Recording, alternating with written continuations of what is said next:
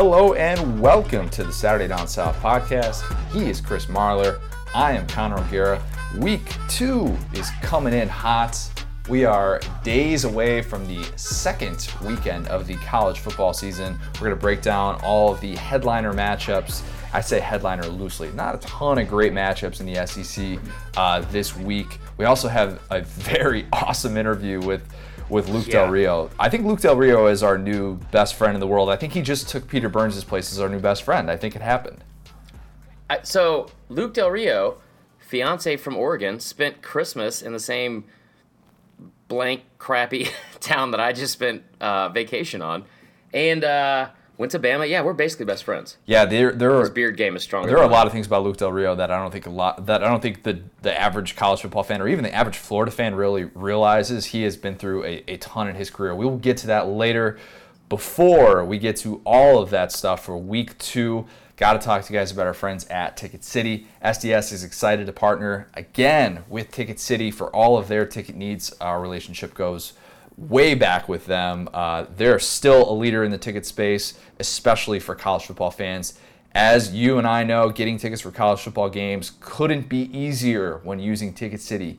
They have the best prices. All you got to do, use promo code CMBF10. That's CMBF10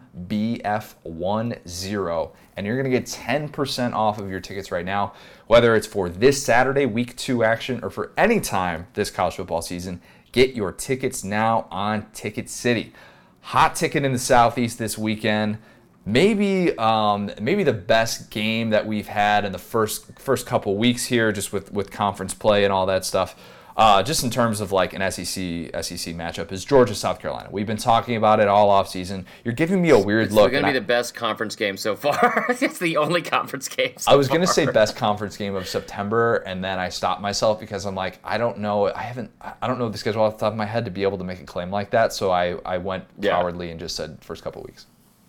Well, you did your best. It's fine. I mean, it's it's a, it's a big matchup. It's the biggest SEC conference matchup of the weekend in September that's in a leap year, also it, it's a prime number, right? Is that a thing? That that is 100% true. So before we dig into to South Carolina and whether or not the Gamecocks actually have a chance in this one, sorry, I messed up last week or Monday, whatever it is.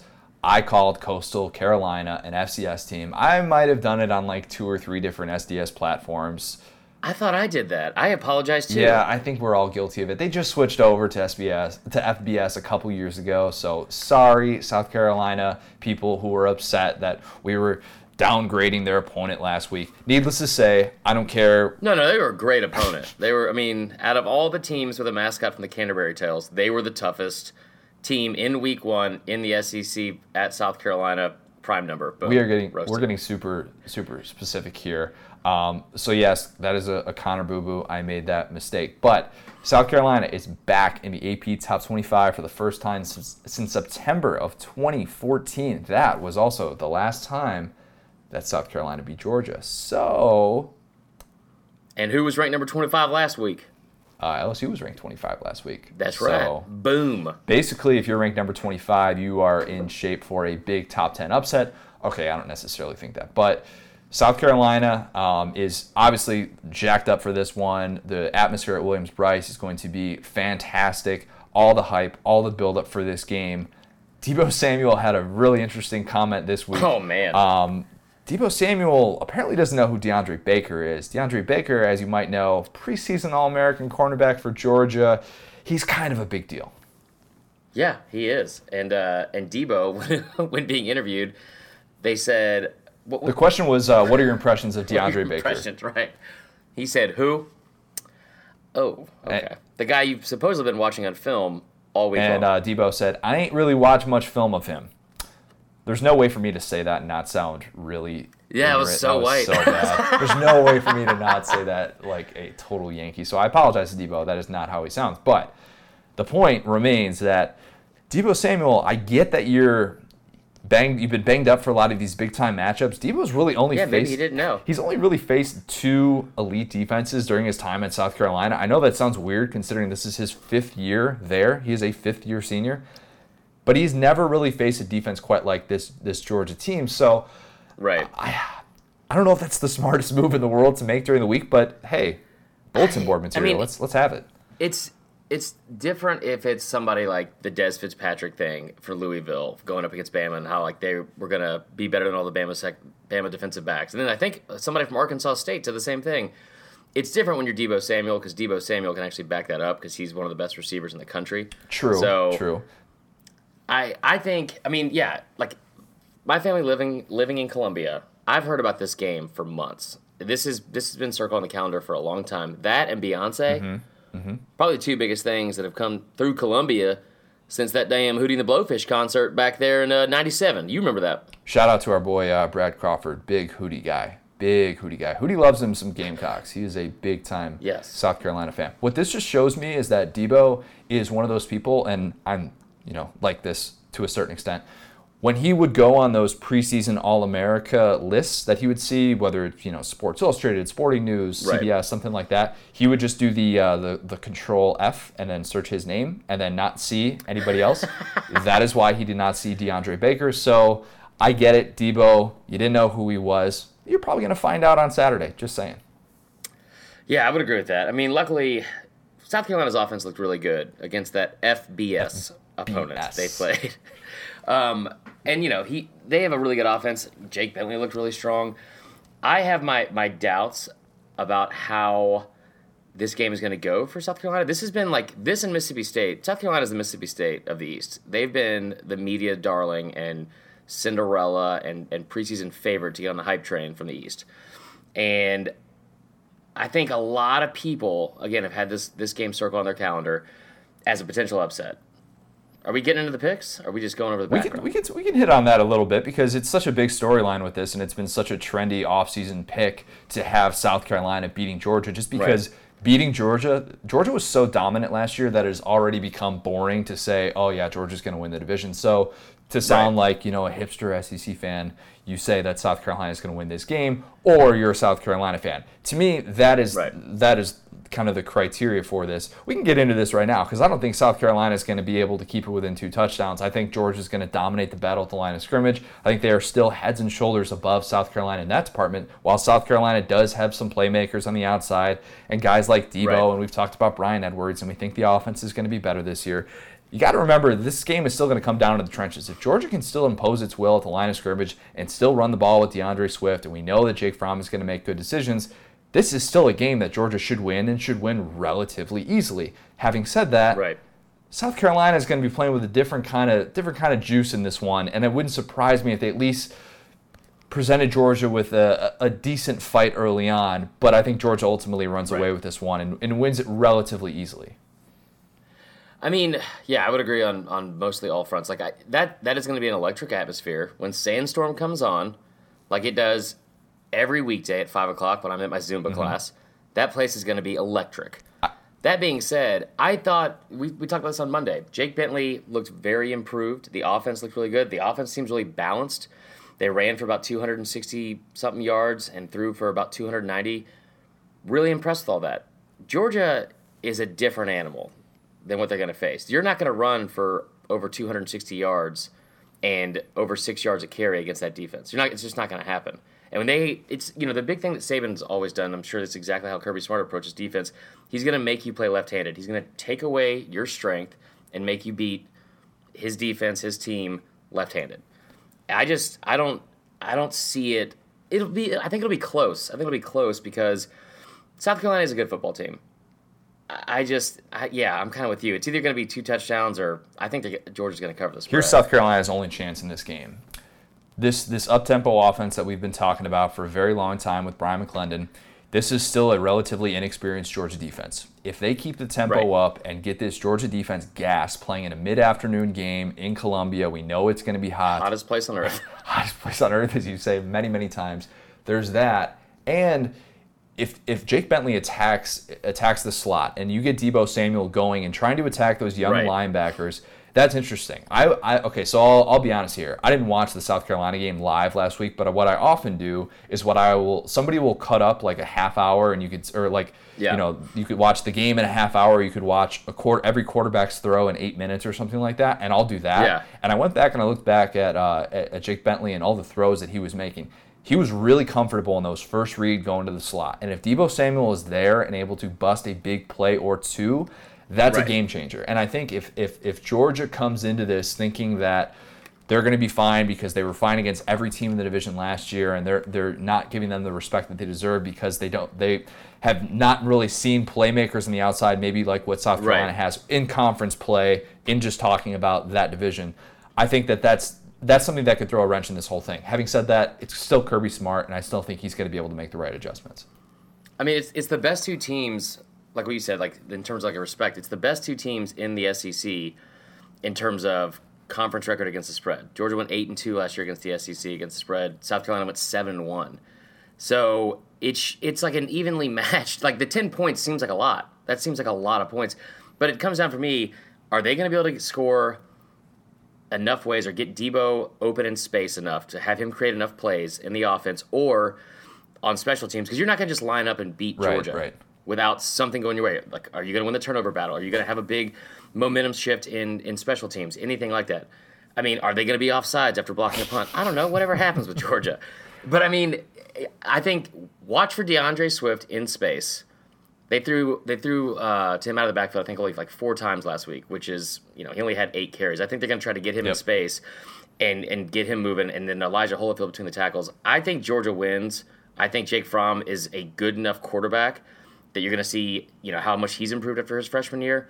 I mean, that kid didn't turn the ball over last year. I agree. I, I think he has proven himself in these big time atmospheres. I know he had his struggles in that game at Jordan Hare last year, but to me, this is still a game that Georgia should be able to, to control the tempo. Speaking of Jake Fromm, do you think we see any of Justin Fields in this game? Do you think we see him come in early in this game if it's still if it's still close? What are the chances that we see the five-star freshman play in this one? I think he definitely plays because he's. I mean, he's just too much of a talent to keep on the bench. I, but that's a good question. If it's close, which I think it will be, because it seems like it always is.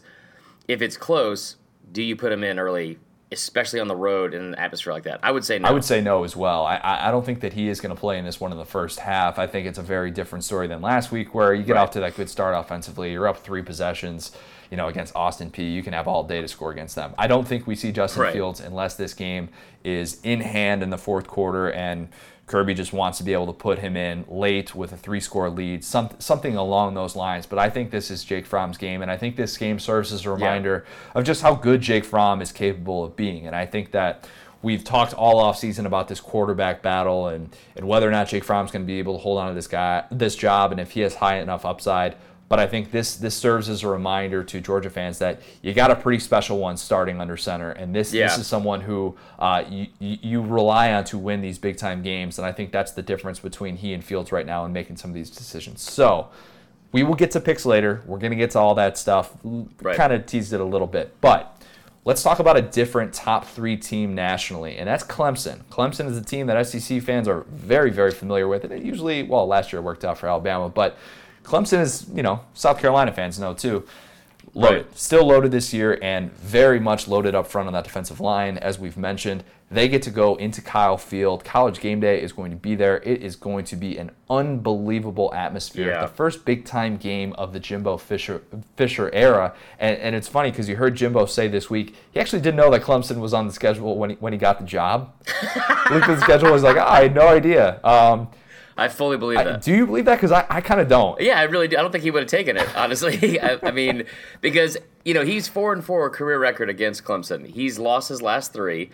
I mean, and as a lot of people, I mean, like, you watched Florida State on Monday night just like I did. They were not a good football no. team. He, like, I mean, I think the the separation and the talent gap that happened in such a short amount of time in Tallahassee and in Clemson, it says a lot. Like, I think he's inherited a lot more talent at A and M that people are giving him credit really? for. Okay. But yeah, but I mean that's you know they they looked good last week. They played Ed Orgeron on modern Northwestern mm-hmm. State, the Demon. But I mean, this is totally this is a different animal. I mean, right now you have the number you have the leading running back or leading rusher in the entire country, Trayveon Williams, 240 yards a game.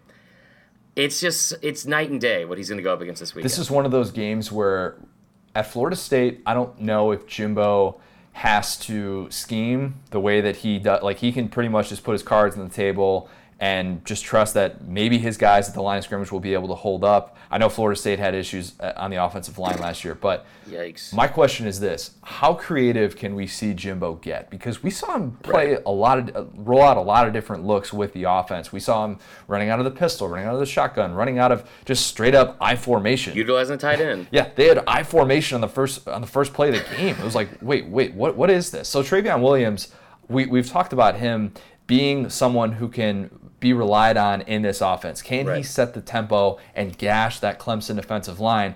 I don't know because I think that the Clemson defensive line has such an advantage at the line of scrimmage, but Right. that's that's what Jimbo's going to try and do, and I think he's going to, in his perfect world, he has this be a Trayveon Williams game and not necessarily a Kellen Mond game because he doesn't want him having to, to face that kind of pressure uh, consistently with, Yeah. with the way that they're going to be able to rush the passer.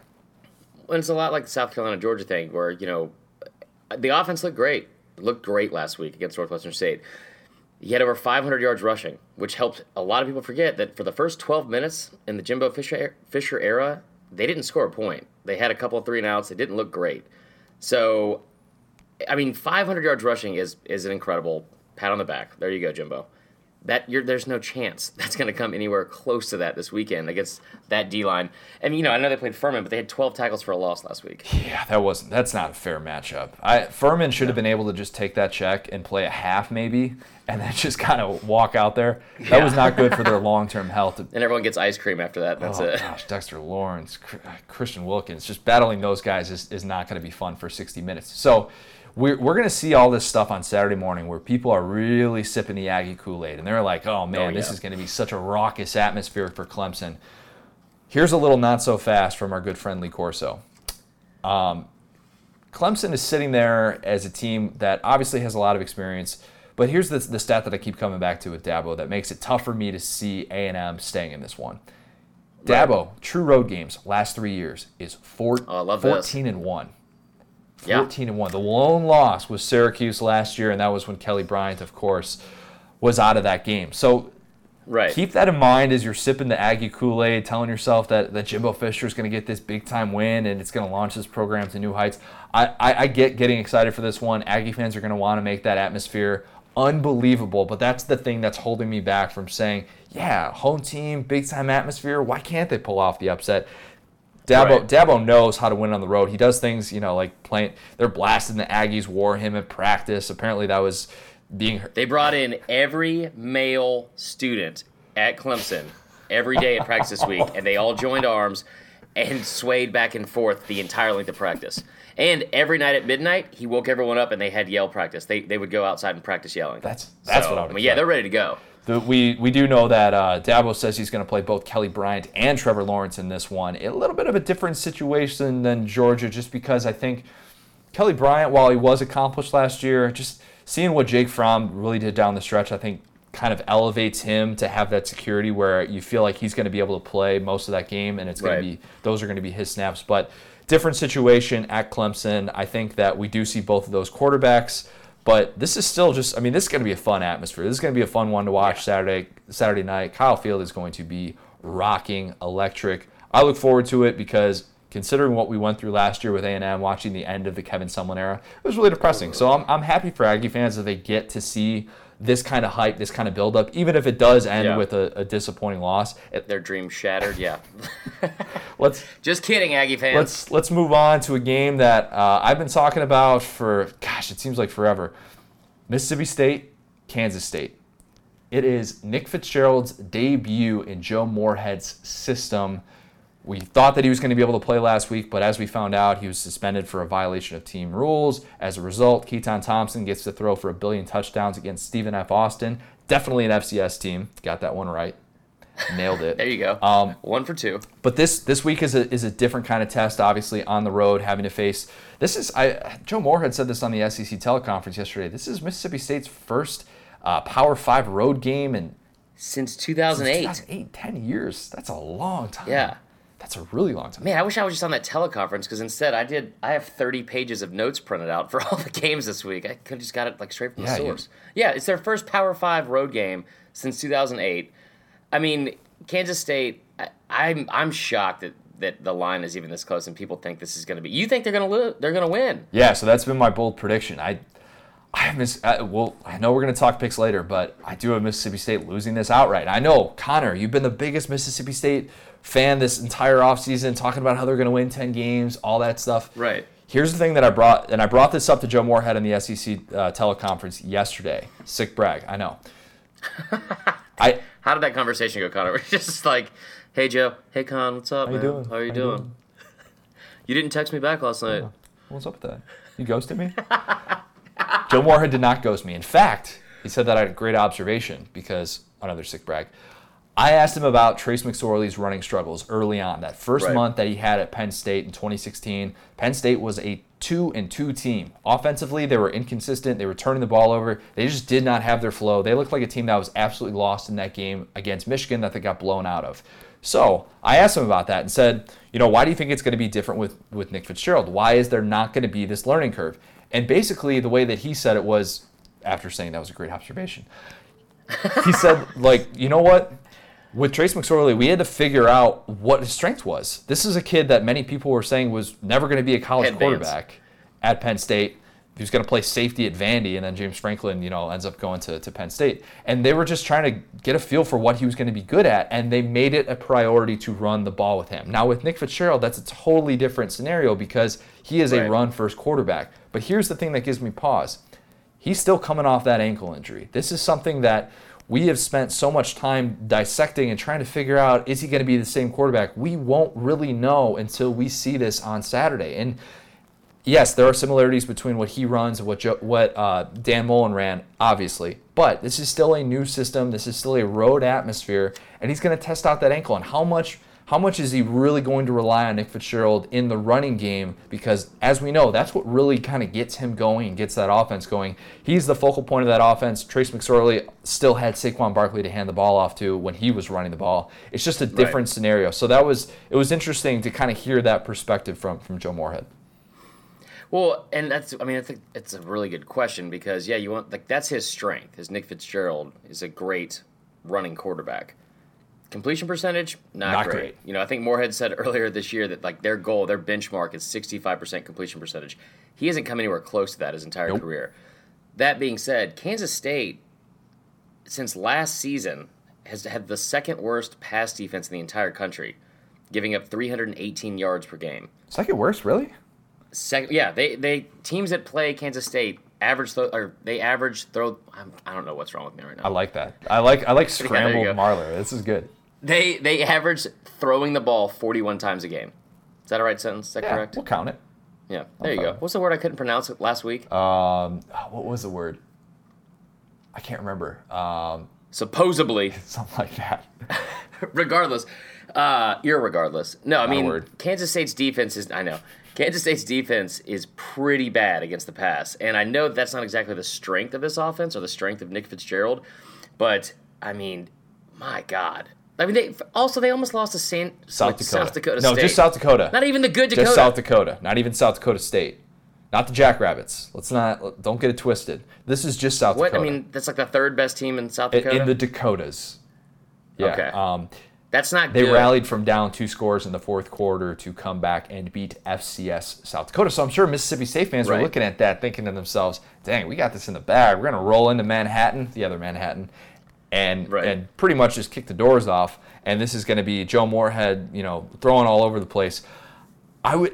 I'm still apprehensive to say that. I just. I, I've seen what the Joe Moorhead system does to a, a unit that has so much talent, like Penn State did in 2016, and that's what gives me pause to say that this is instantly going to take off. It's different when you're talking about playing against an FCS team, and I think that we are going to see a learning curve on Saturday. I think Nick Fitzgerald is going to be trying to, to figure out his own way, and can he rely Right. on his legs the way that he wants to? Will there be any sort of apprehension? So.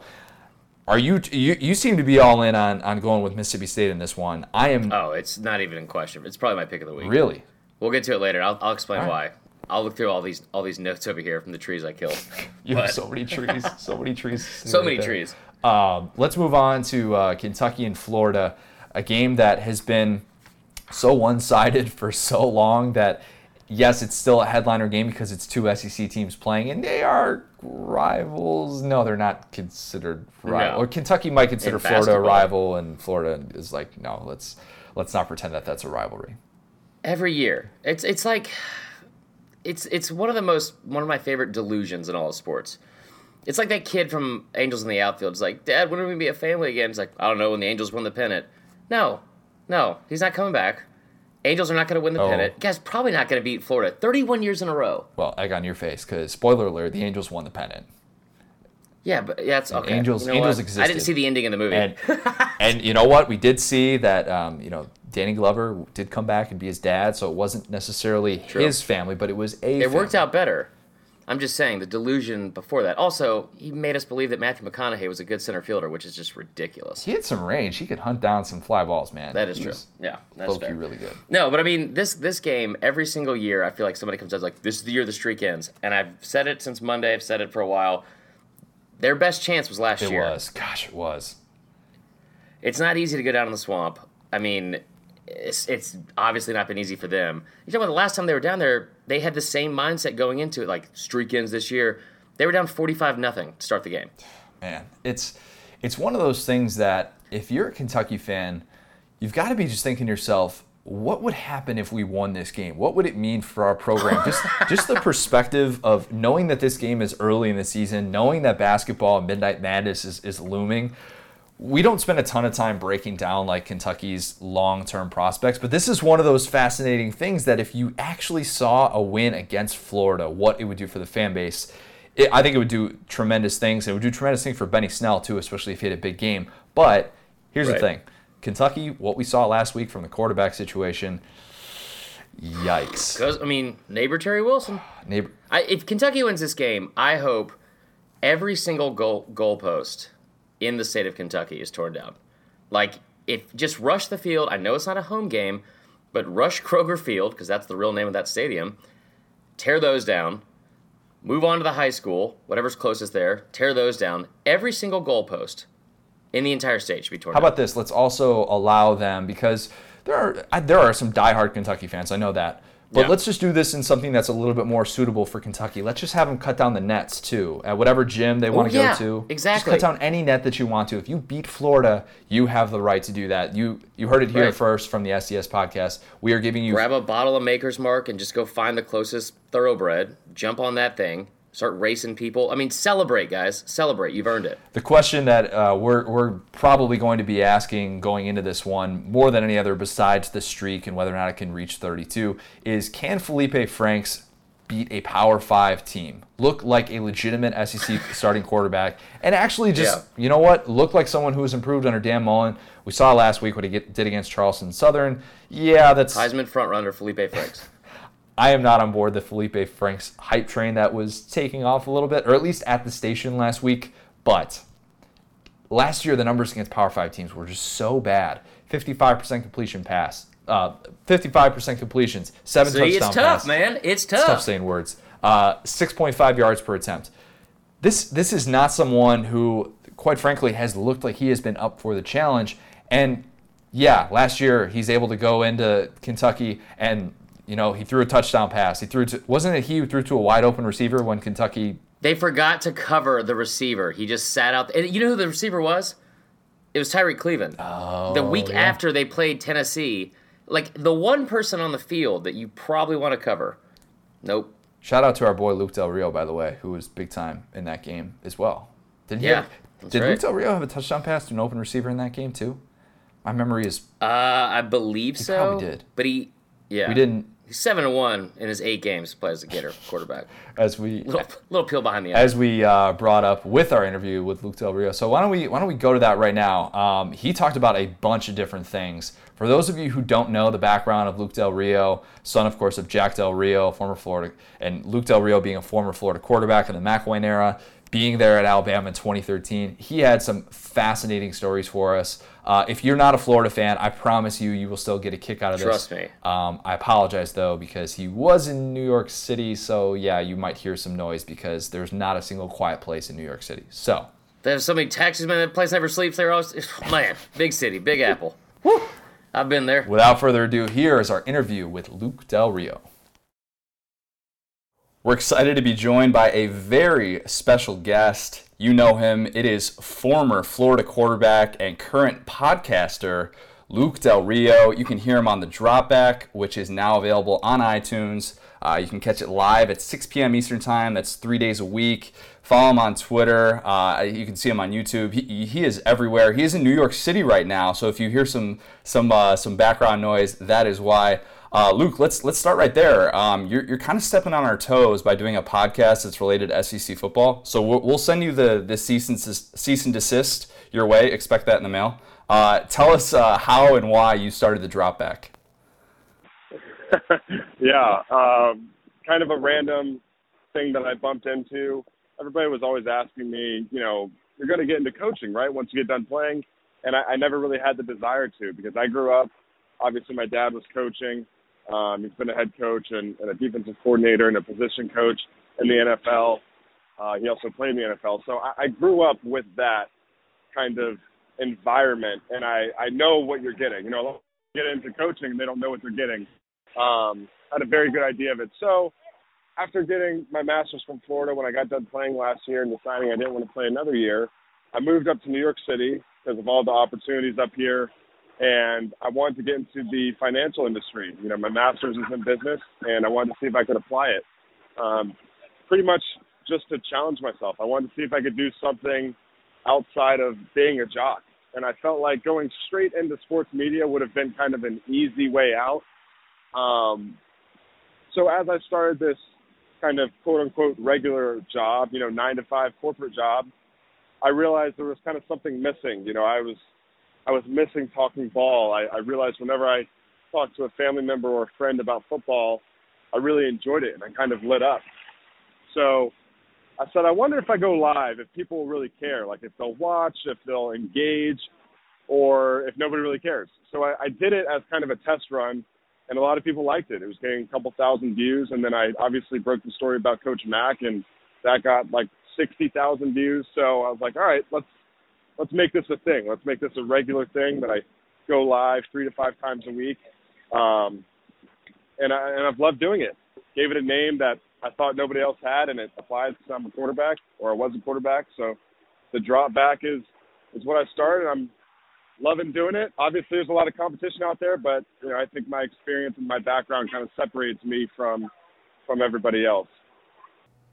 Well, let's talk about your your career and your background because it's fascinating, and I don't even think the average college football fan knows just how fascinating it is. Uh, I mean, you walk on at Alabama in 2013, then you transfer to Oregon State, you spend the final year of the Mike Riley era there, and then you get to see all three years of, of the McElwain era and what that ultimately became. Let's start with the beginning, though, at Alabama.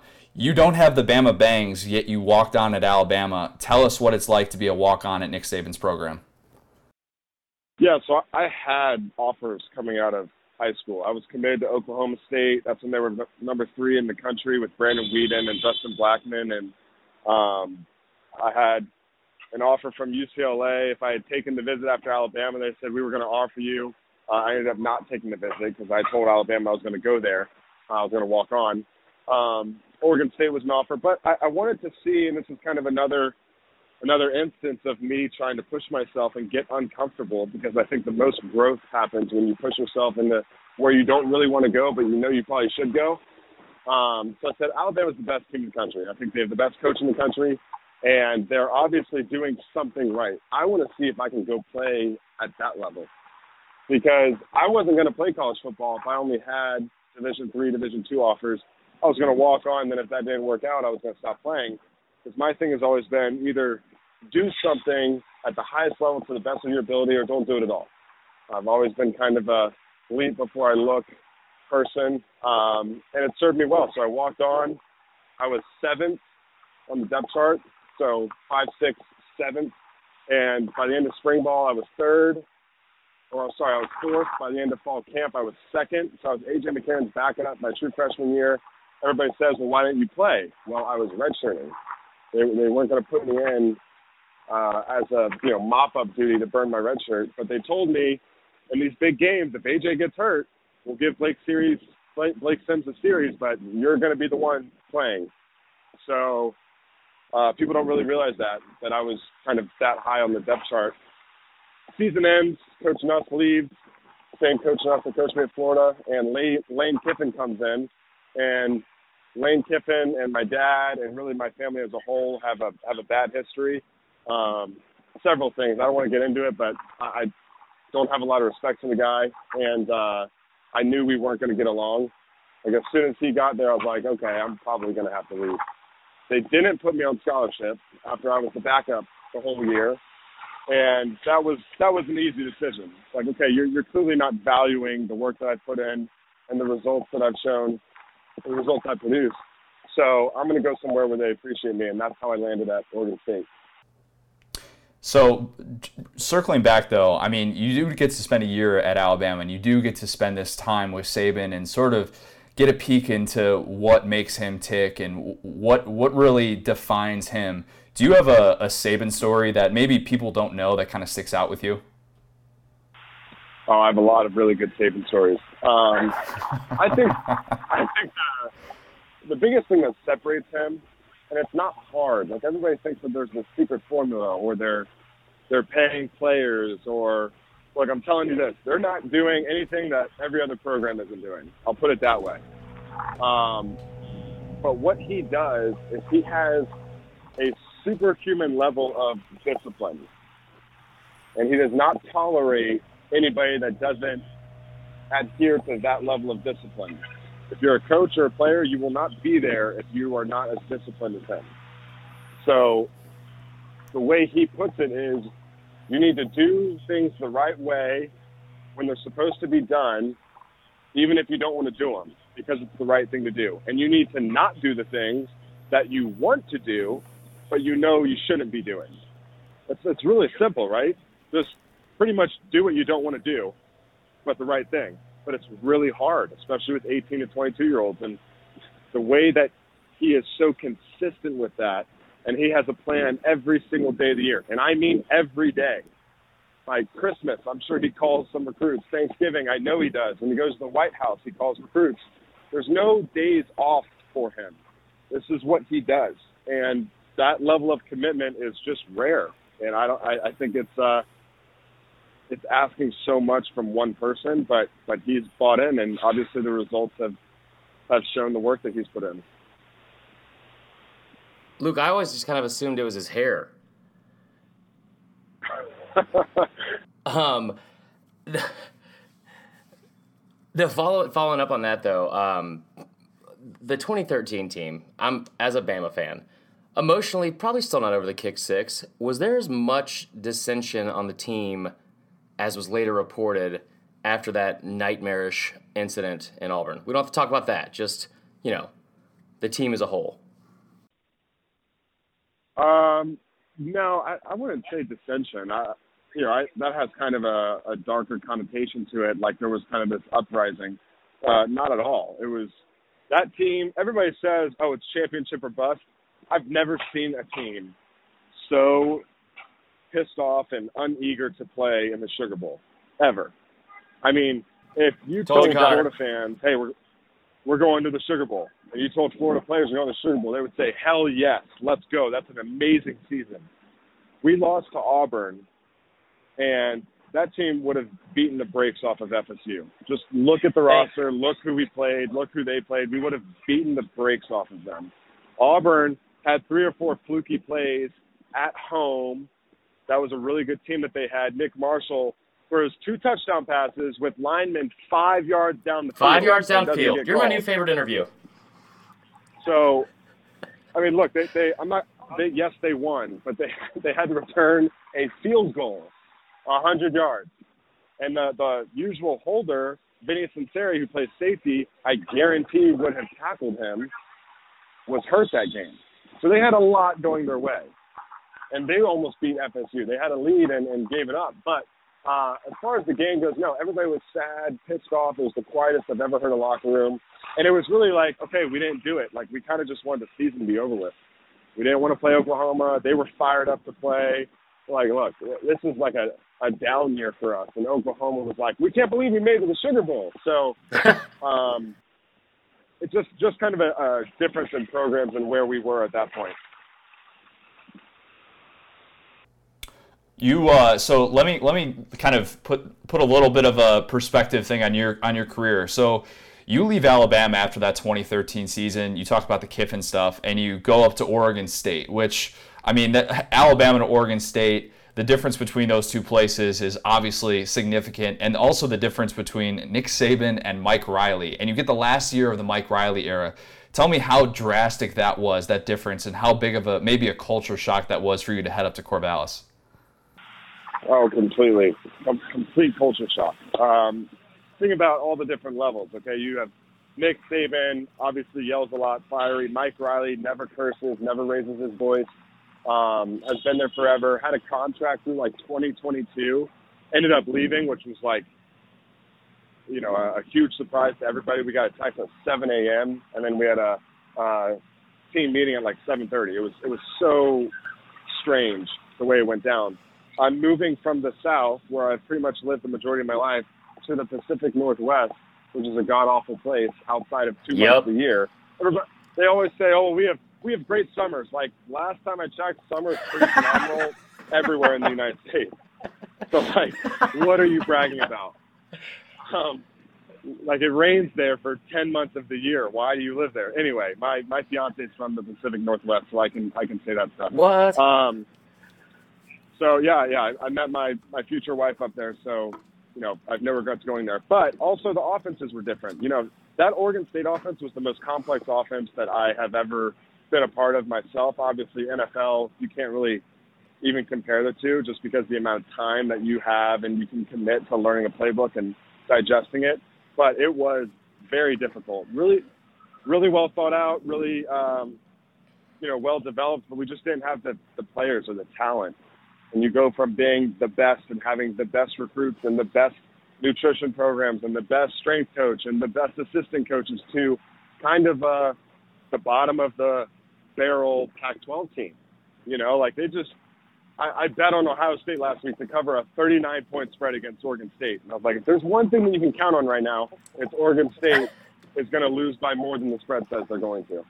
So, um, I don't know. They, they used to get lucky with some recruits. They got Brandin Cooks and Markus Wheaton at the same time with the NFL quarterback Sean Mannion, and they won nine games, and that was huge. But they just look in state. I'd rather go to Oregon.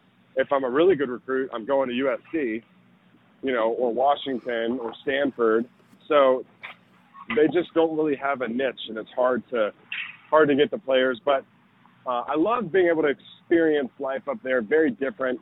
Um, glad I got to do it. Do not want to go back.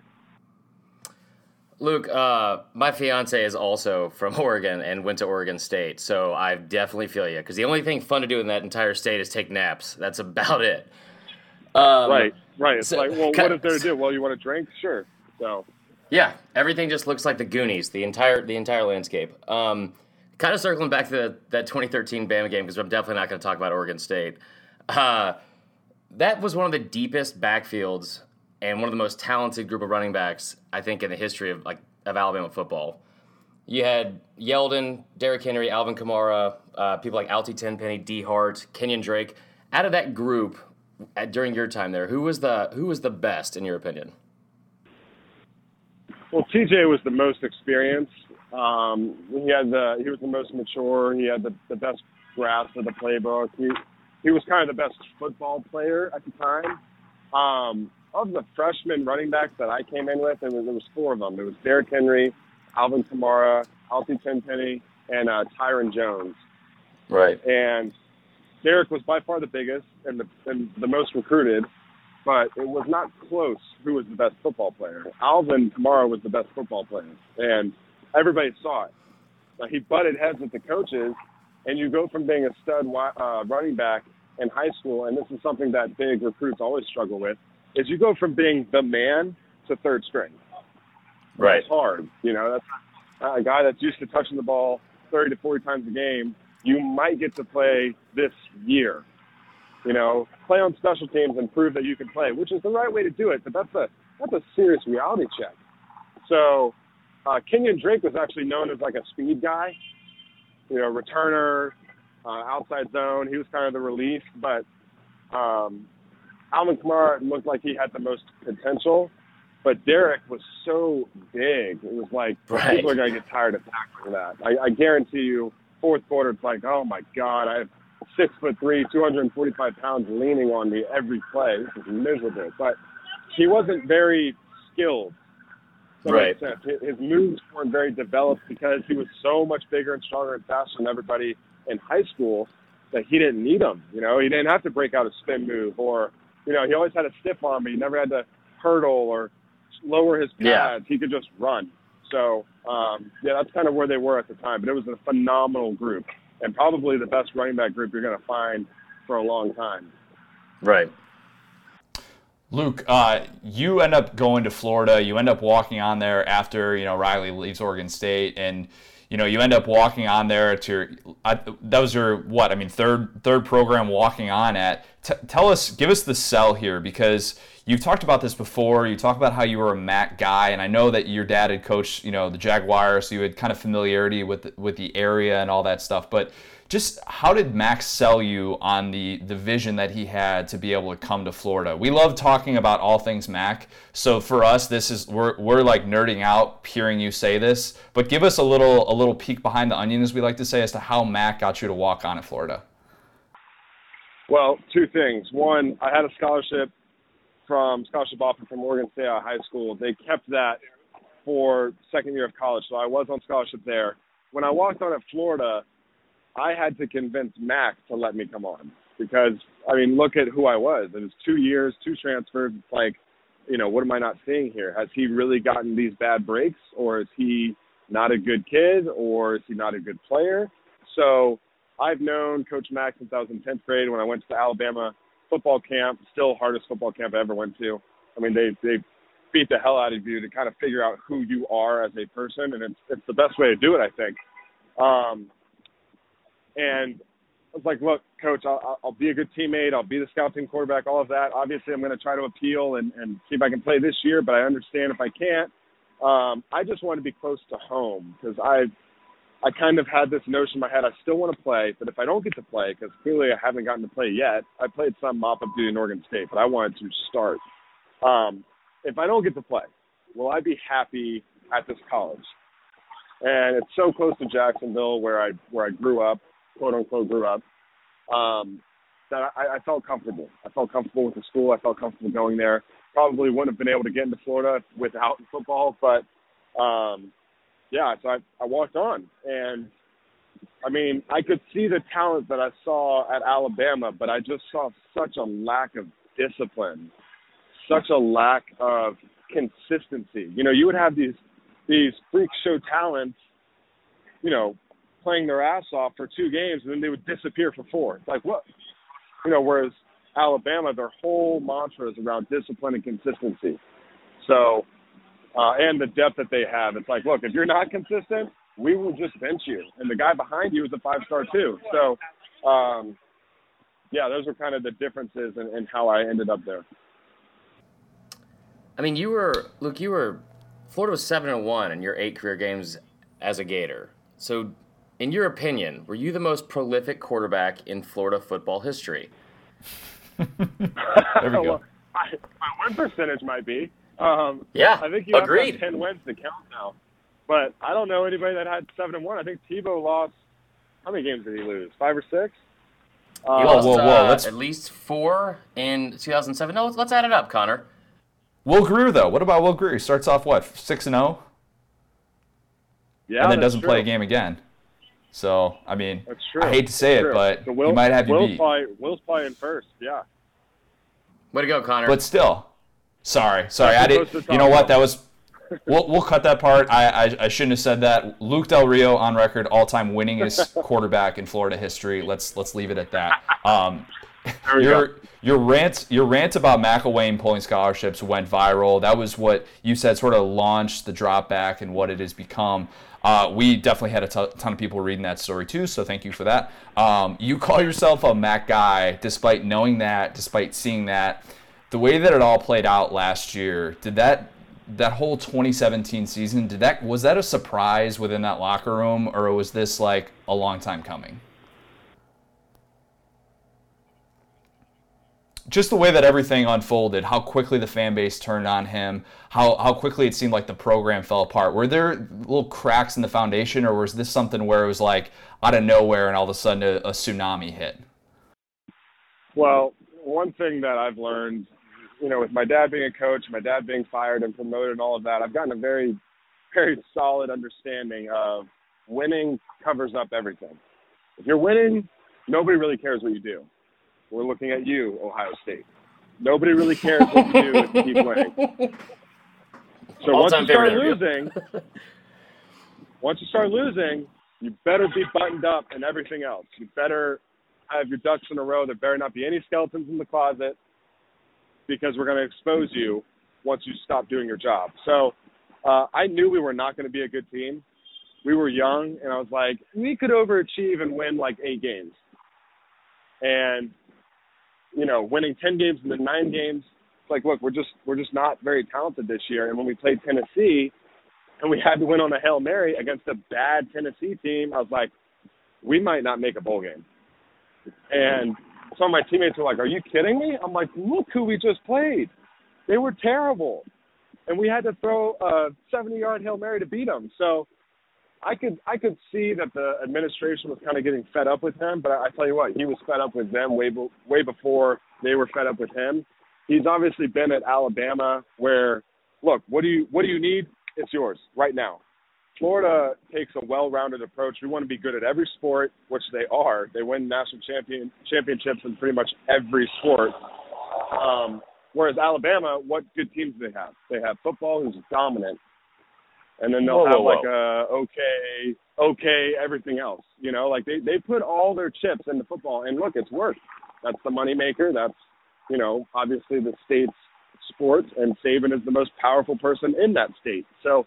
Uh, just a, a, a complete disagreement and lack of cohesion between Mac and the administration. I saw it coming, and I was not surprised when they fired him midseason. I think that's the worst strategy when they say we just want to go ahead and move on. It's like, okay, you could have just told them that this is your last season, like they did Muschamp, and because once you fire a coach midseason, the, the team is gone. The team does not care. They don't want to play anymore. Uh, I can tell you, as soon as Mac was fired, it was like I cannot wait for this season to end.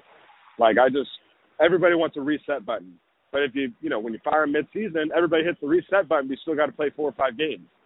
So I, I just, you know, love Florida, but I really disagree with the way that they've handled a lot of things, and that's one of them. Luke, I'll have you know that uh, Bama had a pretty damn good women's basketball team in the early to late '90s. So I'm just going to throw that out there. um, All no, right, uh, we've right. given you a ton of softball questions here, a lot of just easy stuff for you to give Coach speak and beat around the bush.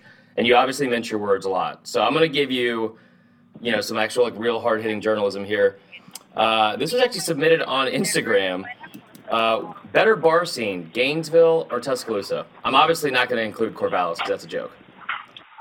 No, Corvallis' is house party, it's a joke. And when they say it's the best here, it's like you clearly have not been to another city. I'm sorry. Um, I'm so glad I have this ammo for my fiance say- now. I got to be I got to be a little more wild when I was in Tuscaloosa because I was, you know, younger, didn't have a girlfriend at the time, and was redshirting. I'll tell you what, redshirting is when you get a lot of the crazy out. So I probably a dream, had yeah. more fun, more fun at Tuscaloosa, but there was there's more to do in Gainesville. All right, fair enough. I like that. I like that. Okay, so we got to ask. If we had you on and didn't ask this question, we would be we'd, we'd be idiots. Um, you have actually asked McElwain about the shark stuff. You were the brave soul. Yeah. You said, Yeah. I, I, I, you know, I saw in the drop back, you, you were willing to, to kind of poke the bear with that, even though you knew it was a sensitive subject. Tell us what that conversation was like, like, and paint the best picture possible because this is basically my favorite subject in the history of college football. Yeah, and use vivid verbs. Yeah, so the the photo came out, and I know Wilton Speight, who was the quarterback from Michigan, and he actually sent it to me. He was like, "I can't believe your coach is doing this. Oh my god!" And I'm like, "Okay, hold on. One, that really does look like him. Two, I got to ask him because that looks way too real." So he was like pissed about it, and I I I feel like the the, the angrier you get at something, the more validity you give it you know, if you if you accuse somebody of something and they get really pissed off, it's like, oh, are you hiding something? So I asked him, and he was, I think he was just sick of answering about it. like, hey, what what is this? He said it's Photoshop. Do you think I'm that fat? Because he wasn't. His belly was not that big. I was like, no, that's true. That's true. I was like, you don't. I mean, that's like a boiler right there. You're not. You're not that fat. You're not that fat. Oh and Oh my God, sounds like me. But, but did, you know, did you? Is this you? He's like, no, it's not me. It's not me. I like fishing, but he's more of like a Montana fly fishing type guy than like a deep sea shark fishing. So I need to Photoshop him with a rainbow trout. Yes, yes. That at least has a Um, little more, you know, a little more uh, sales aspect to it. That's fair. Um, so, like we said earlier, you said your fiance is from the Pacific Northwest. Uh, hopefully, you do not have to get married there. I've already talked my way out of it. So, I am this has been a up there, recurring theme. Oh, I'm sorry, dude. That's tough. It'll probably be beautiful. Do it in the summer, man. It's the best month. Yeah, it's in the summer. It's, I said it has to be in the summer. So, so it's in the Um, summer. It's in Central Oregon. It's gonna be awesome. Nice. Yeah, I just came back from Manzanita and it was a blast. So, um, no, what? Give me your best excuse. I was there for Christmas. Oh, nice. Give give me your best excuse to get out of a fall wedding. Uh, well, well, where is it? Because if it's in the Pacific Northwest, you can just say, "Hey, it's gonna be raining," uh, Right, or you can a- say, "It's football season. I have to do my job. We can't do it then." Like, um, but if, if those don't work, I think you're out of luck. It's not the answer I was looking for, Luke. Sorry, truth hurts sometimes. I know. Uh, Luke, so what people might forget, um, and correct me if I'm wrong here, but you played on the same high school team as Christian McCaffrey for a year. Um, that experience in your the the year that you got to spend with him uh, when you know your dad got the job with the Broncos. Uh, tell us, you know, what that was like watching Christian McCaffrey kind of blossom into this this superstar. Did you think he was going to be that good? Yeah, well, first of all, I think it's the best player I ever played with. Um, he's up there with like Callaway as far as talent goes. Um, yeah, I mean, I knew he was going to be unbelievable. I didn't know he wasn't very big, so he's bulked up a ton. He was like 5'10", 5'11". He was like 190 pounds back then, maybe maybe 200 if he's you know soaking wet. Um, but I was always getting in trouble for not carrying out my fakes after I'd hand the ball off, and they're like, "Why do you keep not carrying out your fakes?" I'm like, "I want to watch. He's gonna score. I want to see how he scores." so he had he had half of my uh, half the touchdowns I threw my senior year. I only threw 28, but we ran the ball a lot, and we were we were killing people, so I wasn't in for very long. He had 14.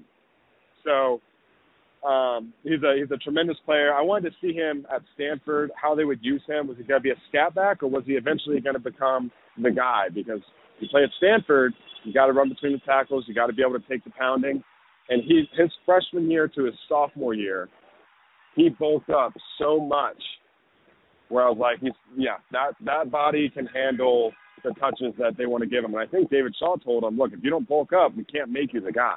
So uh, kudos to him. I drafted him in one of my fantasy football leagues. Um, hope he does well. But uh, great guy, great family. His brother Dylan, I think, should have should have stayed in the game against Notre Dame. He plays quarterback for Michigan, but that's a that's a different story. Interesting. Shea Patterson, wow, going off the top rope, man. Former Ole Miss quarterback can't even play a whole game at Michigan. Well, my thing is, he cramped up. Like you went from playing in Mississippi, which is like the most humid state in America, to playing in Indiana. Sorry, that's New York for you. To playing in Southern Indiana, and you're and you're cramping up for an entire half. Like I don't get that. Were you not ready? Were you? Was it the anxiety, the pressure? Um, I, I don't get it. I don't get it. Fair enough. We got uh we, we want to get you out in a little bit. You've been so gracious with your time. We've got uh we've got a little Family Feud for you. Um, now this is nothing to do with like Family Feud the game show. Um, they have not come at us with the the trademark. Uh, so that's that's good on our part, but we're gonna. It's more of a rapid fire question type thing that Marler's got for you. So uh, Marler's gonna shoot a, a bunch of questions at you here. Okay. All right, we got so we have ten questions. Uh, I'm just gonna go ahead and warn you. There's no right answer, but just rapid fire. First thing that comes to uh, comes to your mind. I basically just invented this game just to get in Connor's head, and it's been very enjoyable. So, um, I got ten questions. Uh, we have twenty seconds on a fake clock. Are you ready? Yep, I'm ready. Okay. And here we go. First question. Most fun thing to do in Oregon? Oh God, is there anything? Um, fishing, fly fishing. Uh, wrong. Leave.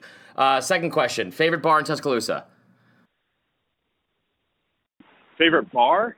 Um, Yeah. Gallettes. Ah, very good answer. I was going to say Taco Casa because they follow me on Instagram. I have to mention it. Third question. Describe the swamp in one word. Loud. Fourth question. Which SEC coach is most is most likely to have an affair with a hammerhead shark? um, who's the who's the Ole Miss coach? Luke something. um, him. Him. Uh, five. Hottest Disney princess. Uh, ooh, that's a good one. Um, I'm gonna go Jasmine. Yes, that's that is correct. Uh, basically Kim Kardashian. Anyway, sixth question. Uh, better New York Christmas movie, Elf or Home Alone Two? Elf. That that is incorrect. Next question. If you were a character on The Office, who would you be? Um, Jim. Nice. Uh, next question. Florida's biggest rival. Right now, I would say FSU. Ooh, I was gonna say Water Guns and Tay Bang. Uh, best rivalry in the SEC. Hmm. Best rivalry, probably Florida Georgia, but the biggest one right now for Florida is Florida uh, FSU. That is also incorrect. It is LSU fans versus their liver. Last question. Best beard in the SEC. Best beard. Best beard. You definitely have somebody in mind. Um, God, I have no idea. It was Luke Del Rio. Come on, man. No, but I didn't. I didn't have the the, the growth. I mean, if I really let it go, it can get out there. But I I, I kind of had it reduced to stubble last year. I mean, I said you were the most prolific quarterback in Florida history, and you're the best beard. I'm trying to. I can only build you up so much, man. I know. I know. I know. It's all downhill from here. Luke, we will. Uh, you, you're going to learn these things. Uh, these are softballs. We're going to give them to you as much as possible. You're going to get a bunch of these. Don't worry about it. You'll get used to knocking them out of the park. You're going to have to answer more and more questions like this on, on the drop back. so just just be ready for it. You'll be fine. I'm looking forward to it. Excellent. Well, Luke, we, we really, really appreciate your time so much. Make sure uh, you're checking out the drop back. It is on iTunes. Uh, you can follow him on Twitter. It's at L Del Rio 12. Really, really awesome stuff, Luke. We're definitely going to have to do this again sometime. Maybe after Dan Mullen wins a national championship in the year what exactly? Oh, not this year, next year. And I know that's going to piss off Florida fans, but sorry, not this year, next year. All right, Florida 2019 national championship. Uh, we'll get the flake. We'll get the fake Jimbo Fisher plaque ready uh, right now. Luke, really appreciate it, man. Thank you, guys. Had a great time. We really appreciate Luke coming on. That was some awesome, awesome stuff. We we absolutely need to have him back in like the next week. Yeah. Yeah, I he mean, was world class. Fiance, fiance from Oregon, bet on Ohio State last week. Uh, agreed with everything I always thought about that 2013 Bama team. We're basically best friends. He just doesn't know it. I have not seen you two in the same or together in the same room, so I'm I mean, not like- convinced that you're not the same person. So As a couple people know that, like I've mentioned before, like I was also a college athlete, played college baseball, so it's like wow, sick brag. I know, right, dude? Thanks. Let's talk about some week two games.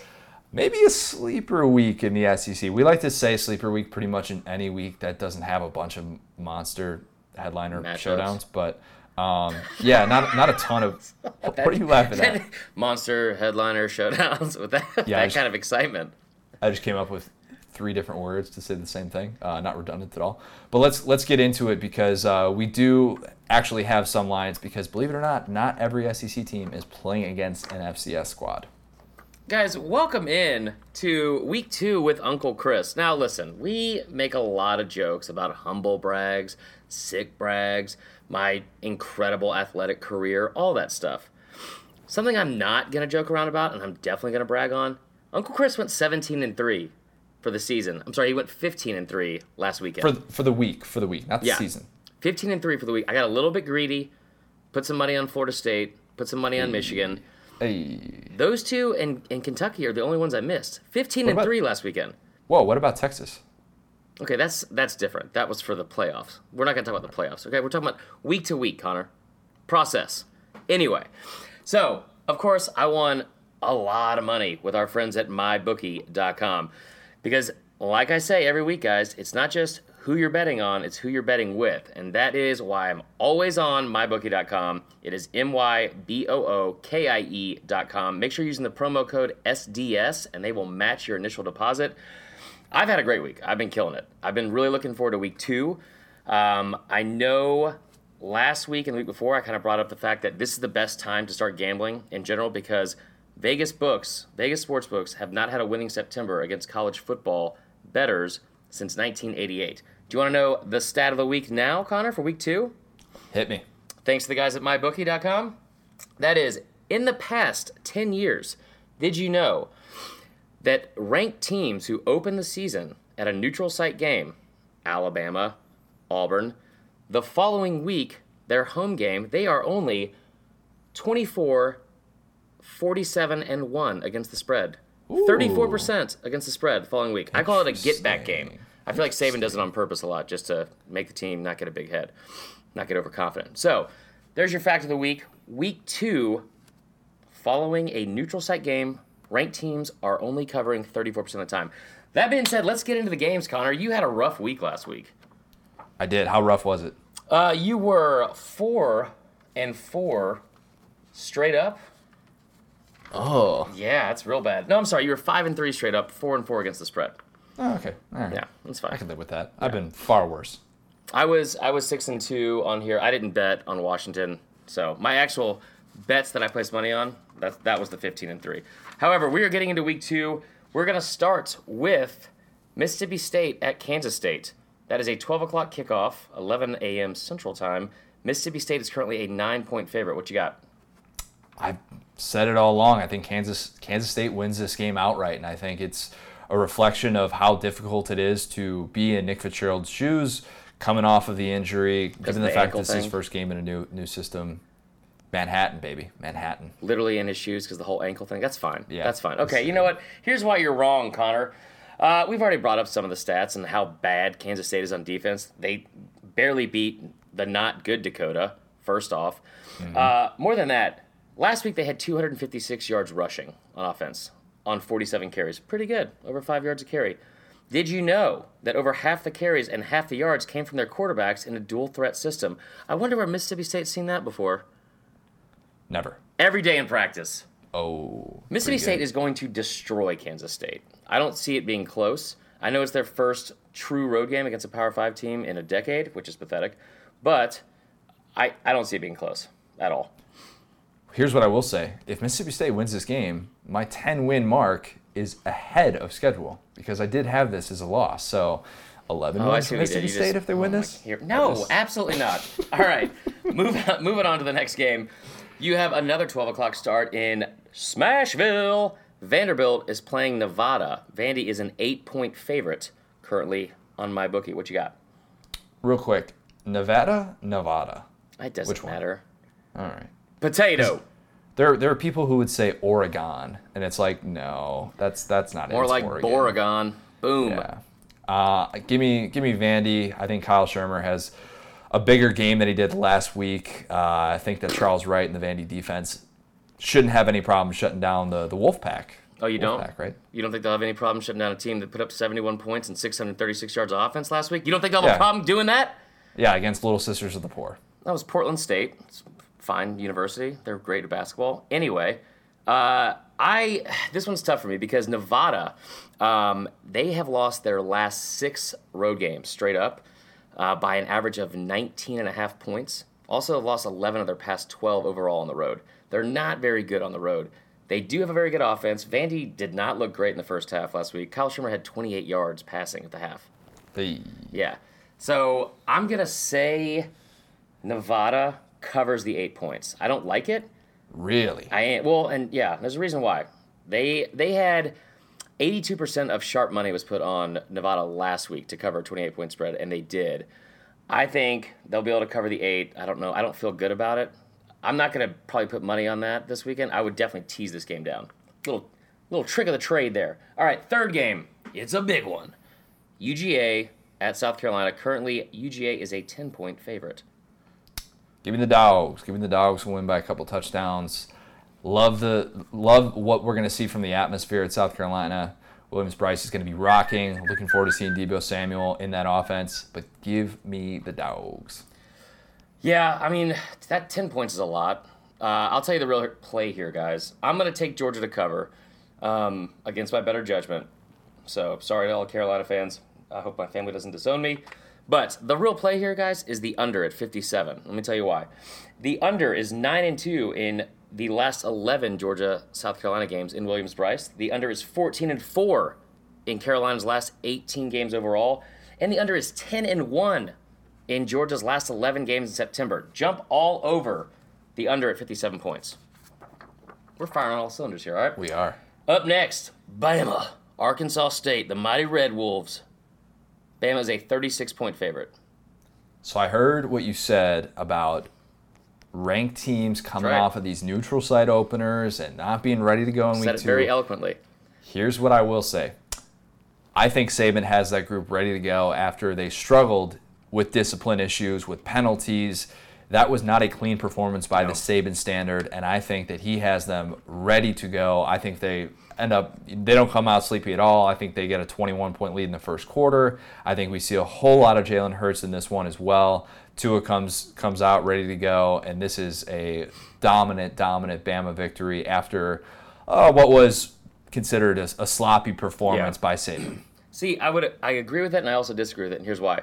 I've always called this the second game of the year for Bama a, a get back game, and I really think that Get back like that. no, not like the ludicrous song that was bad. Oh, okay, my bad. You don't know me like that. Anyway, uh, so so I I for whatever reason this always seems to happen the like following a big win in the week opener. I honestly think it's just Saban trying to like bring the team back down to earth, not get overconfident, and they have a big game next week against Ole Miss.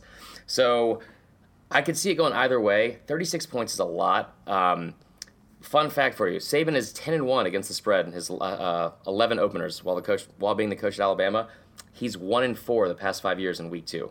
So I'm gonna take Arkansas State to cover, mainly because they had 497 yards passing last game. I think they're gonna put up a decent amount of yards, maybe get a backdoor cover late. Plus, their quarterback's name is Justice Hansen, which is like pretty badass. Oh crap! I didn't know that. Yeah, All it's right. like if like one of the Hanson brothers like took creatine. That's exactly who it'd be. So Dude, long blonde hair, too. Yeah, exactly. All right, so I've got Arkansas State covering that. Uh, up next, the seven o'clock kick from College Station, Clemson, A and M. So I wanted to bring this up to you since you've been so spot on all year with your predictions. You said on Shut Monday up. That was the- not nice. That was the- not nice. At You said all. on Monday that the uh, line that opens at 12 and a half would definitely move back in favor of the Aggies. Do you know what the line is currently? 12 and a half. 12 and a half is the same exact line. So, yeah, Clemson, 12 and a half point favorite at A&M. What you got? I'm taking Clemson just because and let's okay, I will say this line can move after game day. Don't don't forget Yeah. we get we still got a lot of time left where that line can can shift Yeah, back that's why I hate putting out these Wednesday articles like with my picks.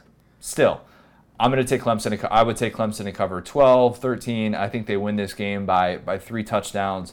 Battle at the line of scrimmage still favors Clemson too much. Not a game that Jimbo's team is ready to win unless they somehow. So, okay, no, I, I don't even want to say that. I don't even want to say that. We're just going to say Clemson's going to cover. Yeah, uh, I agree. I think it'll be somewhat close. Um, the over-under is 54, so you're talking about around a 31 to 17 type game, 34 to 17 type game. I I like Clemson. I think they're too strong up front. Um, yeah, but you know, A and M has won 29 straight games at home against non-conference opponents. Uh, they've never seen a non-conference opponent at home like Completely Clemson, agree. so. I got Clemson covering as well. Um, all right, this one's uh, a little tricky here. Missouri versus Wyoming. It's actually a home game for Missouri. They are currently an 18 and a half point favorite. So I'm not going to go all Michael Bratton, who predicted the the full on upset to, to, to, to have Wyoming go into go into Mizzou and, and win that game outright. Shout out to Michael, very bold pick. Not going to go quite that far, but I will heart. say, I will say Wyoming is going to cover in this one, and I say that just because Derek Dooley offense is still unproven. You beat a team like UT Martin last last week. All right, that doesn't really tell us a whole lot. I do think that this is a game where Drew Lock should still have some success, but I have questions as to whether or not they'll be able to put up 50 some odd points. Right. This is still Craig Bohl. This is still a Wyoming team that has had some success, and I know not necessarily to the level of you know big time Group of Five power, but I do think that they keep it under three scores in this one, and you know Mizzou wins, but not you know necessarily a you know a 40 point game or anything like that Right. that we've seen in the past from them. So this one's tricky for me too because I didn't know this beforehand. Luckily, Michael Bratton pointed out there are a hundred percent chance of rainstorms uh, or thunderstorms and up to 15 mile an hour winds, like predicted for for kickoff this weekend. So the line actually, the over under opened at 57 and has dropped five points, which is a crazy swing a down to lot. 52. So you're talking about an 18 and a half point favorite, 52 points for the over under that's like a 35 17 type deal. It just got written all over it. I the great thing about my bookie, I'll say again, you can buy up to 3 points either way, which is exactly what I'm going to end up doing is buying it down to 16 and a half. So, I'm going to take Missouri to cover. Um, I think they're too strong, mainly because of the fact that Wyoming, I understand it's going to be rainy. I understand the fact that Missouri's offense is a pass happy offense, but Wyoming only put up 204 yards of offense last week against Mike Leach and Washington State. Not exactly known for their, their defense. So I'm going to take miss? Mizzou. You're gonna take Mizzou. Okay. You know what I miss is watching those videos from like the 1990s where we would see everybody because everybody had AstroTurf, and when it poured, Oh, and yeah. you'd see puddles on the field. This this would be the perfect type of game for that, but we're not going to be able to see that. Yeah, that makes that me concrete layer right under like that, that very thin carpet astroturf. it's it's too bad. How dare we get smart about playing surfaces? Yeah, right. Give me the puddles. That's just the most Connor quote ever. Give me the puddles. Um, all right, so we have two more here. Arkansas is a 14 point favorite on the road at Colorado State. Oh, Man, they've been so bad. Colorado So State has been terrible. Yeah. Terrible. You know what? I'm gonna I'm gonna flip flop. Early early on, I would have said that Colorado State is should be able to cover a 14 point spread, but uh, give me give me some Ty Storey in that offense, be able to put up some points on the road against a Colorado State team that's just been horrendous to start the season. I, I mean, yeah, I'm, I'm in the same boat. Early early on, I had Colorado State to cover. Um, they're off to an 0-2 start. It does seem like it's a little bit inflated. You know, this is obviously the first road game under Chad Morris. Arkansas was one in six straight up in their last seven road games, but you know that's under Bielema. Here's what I'll say: Colorado State's defense is giving up an average of 606 yards per game right now, and they're also that is not good. They are also allowing get this a 78% completion percentage. Yeah. That's- That's, almost that's high. impossible. That's almost Yeah. impossible. Um, and you look at the quarterbacks last week for Arkansas, Ty Storey, uh, what's our, what's our boy's name? Cole. Cole Kelly, yeah. Cole Kelly. Um, they, I think they they're told they were 21 to 29 with 72 percent. I think they're going to be the difference um, against just a putrid SAT word, Colorado State defense. Could a team like Arkansas complete at least 78% of its passes if it was going against no Air? defense at all? I, I, yeah, no, they didn't have a completed pass in the first first quarter of their spring game. But like, how bad is your defense? That's I mean, it's crazy. Anyway, let's get on to the uh, the game of the week, the streak, The streak. the streak in the swamp. Kentucky is a 14 point underdog to the mighty Florida Gators. What do you got? I think Kentucky actually keeps this relatively close. I've gone back and forth in this one. I kind of tend to think this is one of those like 24 17 type games where we sort of pump the brakes on the Florida offense taking off. Yeah.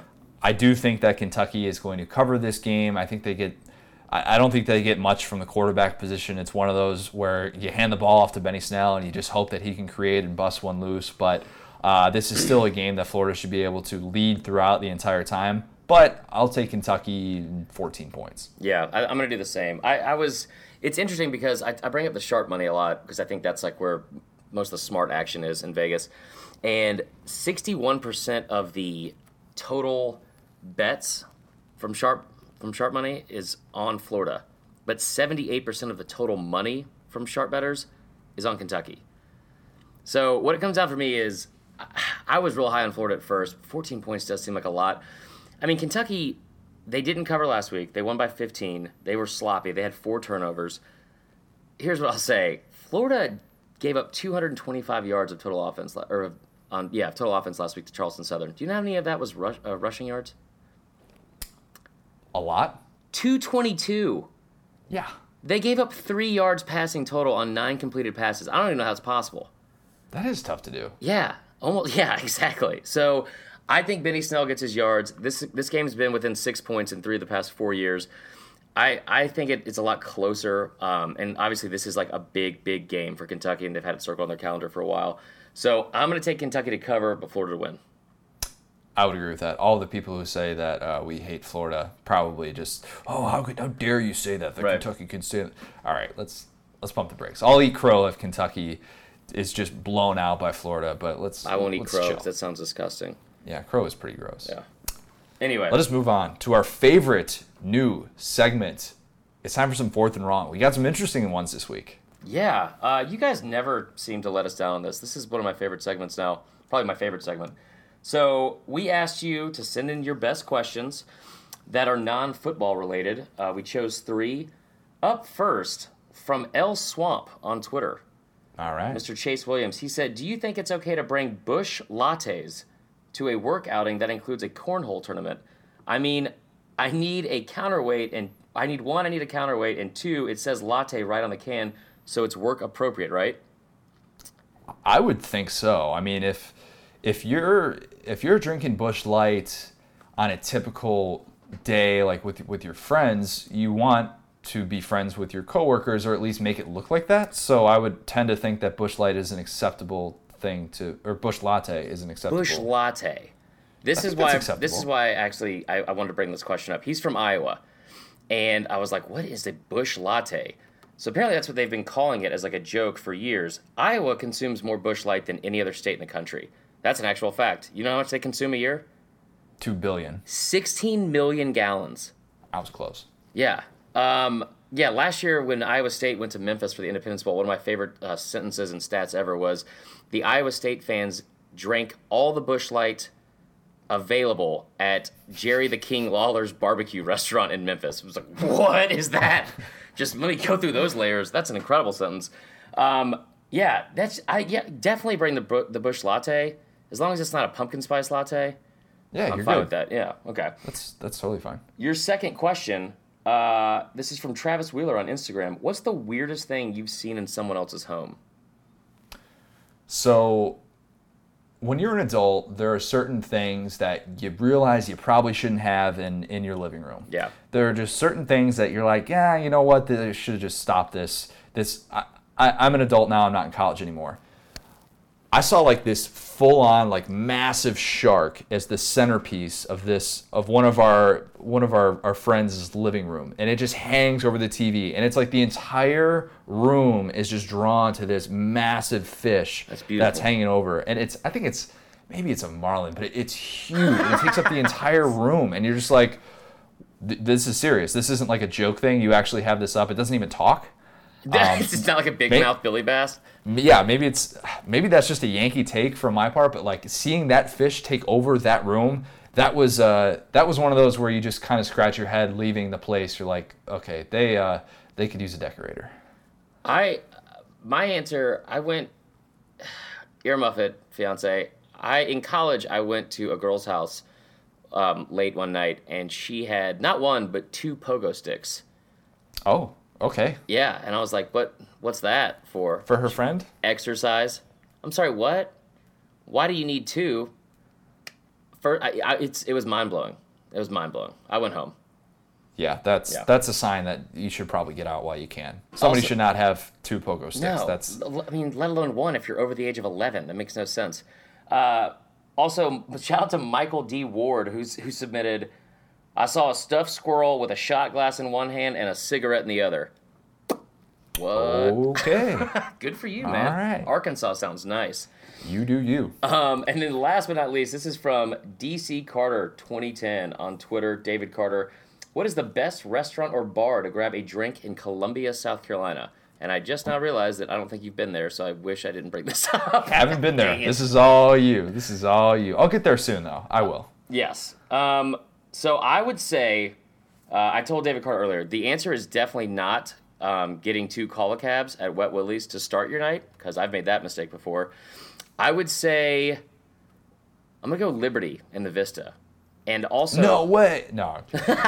and right next to it is a lovely, lovely motorcycle bar called the Wild Hair Saloon, which had a dollar beer special every single night. Because I remember I went in there one time and they said, dollar beer's Michelob. And I was like, oh, like Mich Ultra? And they're like, no, Michelob. I was like, oh, gosh. How many cigarettes do you have to smoke a day to be drinking that? I don't know. Yeah, so I got That's- Liberty Liberty in the Liberty Tap Room in the Vista. Dollar beer is dollar beer. I mean, let's, true, Let's yeah. not get it twisted. I didn't have standards then. I don't have them now, so it's fine. Yeah, it's true. Let's wrap things up with an it might mean too much.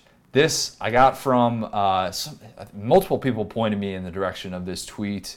It was fantastic. Uh, in case you did not see, the Alabama fan who went viral because on Friday, uh, his name's Daniel Haneo, by the way, um, went to work wearing the Jalen Hurts jersey, but second half of the day decided, you know what, it's time it's time for the Tua jersey.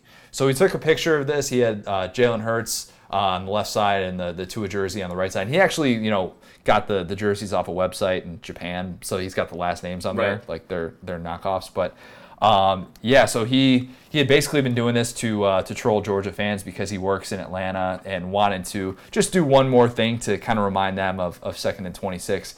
And the funny thing is, so his favorite player at Alabama is Jalen Hurts. He absolutely loves Jalen Right. Hurts. This has been a little bit bittersweet. He understands that Tua is the guy and he needs to be playing moving forward. But he bought the Jalen Hurts jersey the week after he played in that game against USC in the 2016 opener. So, obviously, big time Jalen Hurts fan. Yeah. He went to the national championship game in Atlanta. The very next day, while he's tired at work and he has no energy to do anything, what does he do? He hops online and he buys a Tua jersey.